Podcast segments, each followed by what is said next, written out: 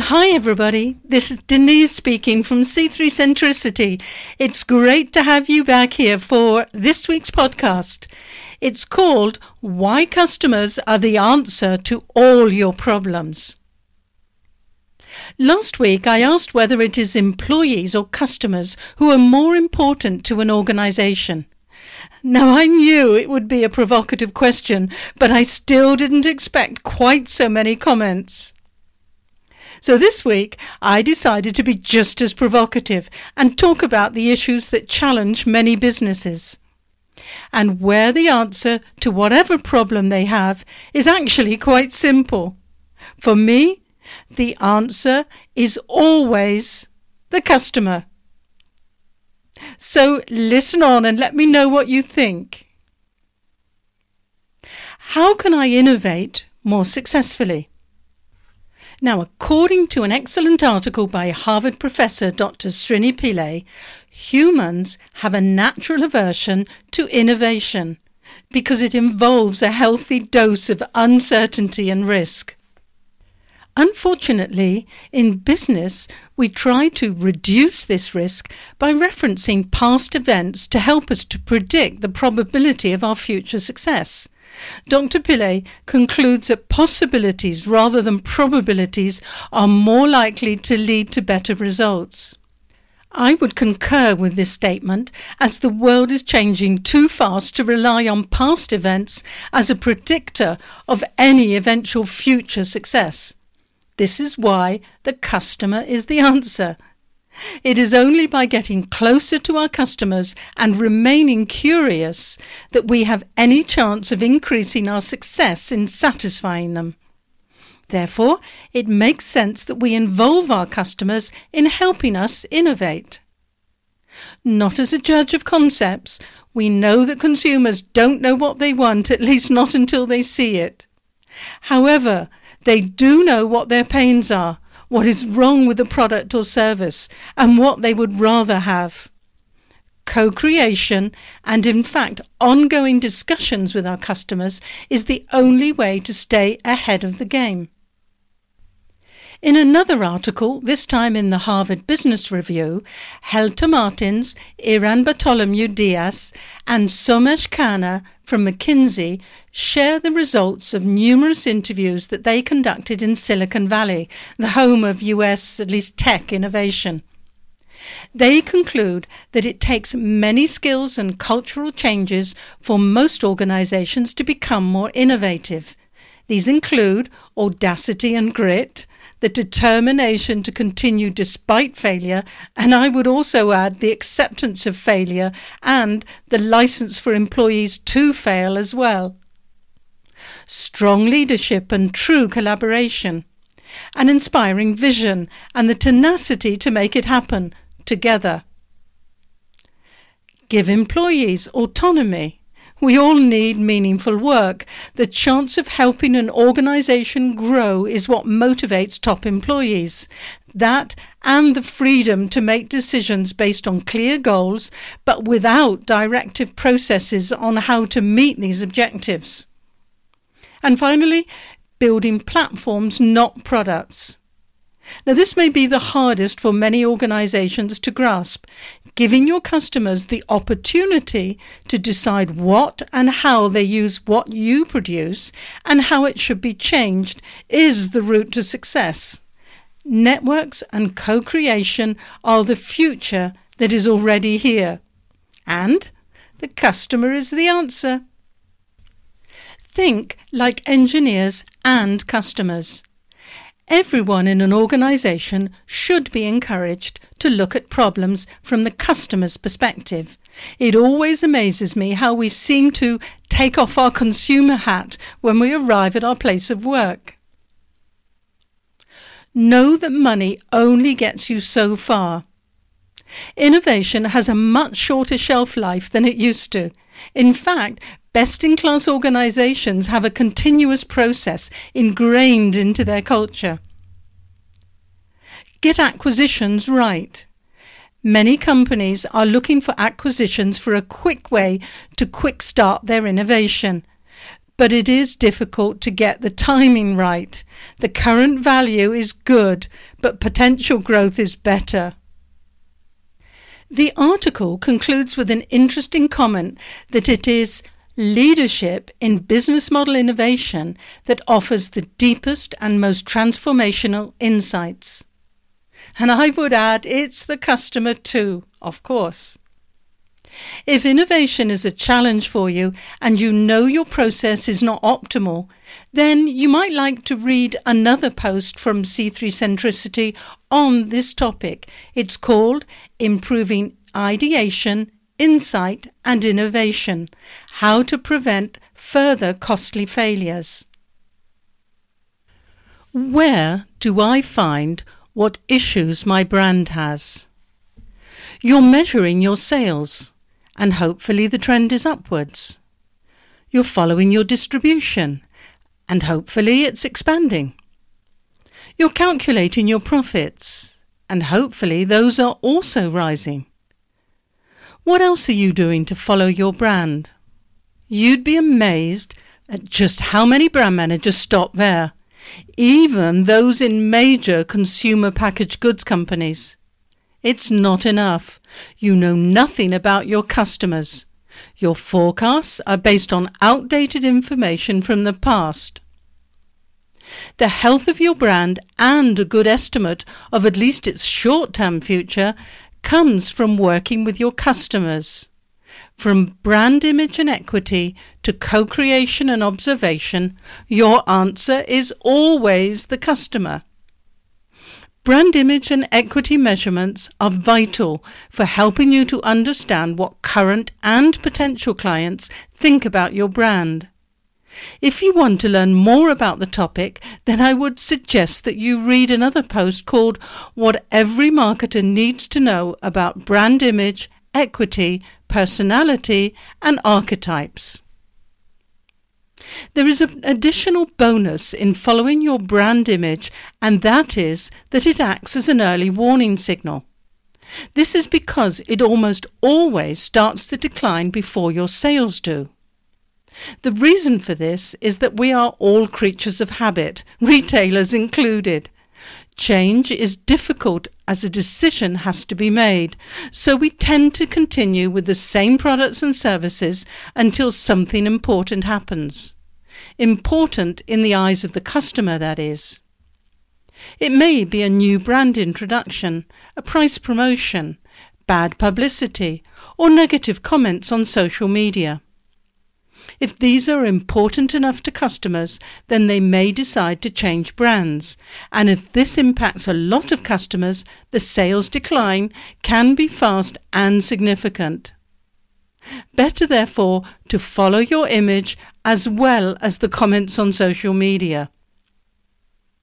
Social media platforms can provide a wealth of information about your brand. Of course, different people adopt different platforms for different uses. And Pew Research ran a useful analysis in their Social Media Update 2016 report of the demographic similarities and differences of channels in the US. It is definitely worth a read to understand these differences, as well as to identify the best platforms for your own brands. Another good source of social media statistics is from Smart Insights. Their Global Social Media Research Summary 2017 combines information from numerous sources and provides a global perspective. The sort of information that can be gathered from social media includes natural vocabulary used by your customers, issues customers have with products and services, often in real time, trending topics of interest. Now, I would suggest you use trend alerts rather than the keyword tool from Google because it's much faster to be updated. And lastly, regional or country differences from topic frequencies. Observation and listening in person can provide extra benefits that social media can't. The two information sources are thus complementary. In fact, I would consider them to be the best way to identify brand issues long before running any market research surveys. For more on best practices in customer closeness sessions, check out the post 5 Rules of Observation and Why It's Hard to Do Effectively. How can I grow my brand more profitably? As you know, there are basically only three ways to grow your business get more customers to buy, get customers to buy more, or get customers to buy more frequently. You will see that all three ways involve the customer. Of course they do.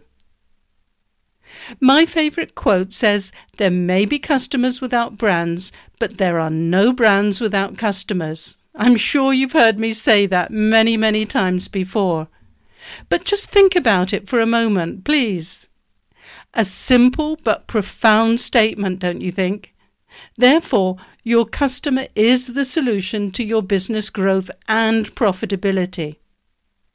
And speaking of which, sometimes a business is growing but has done so by slashing prices and being on constant promotion.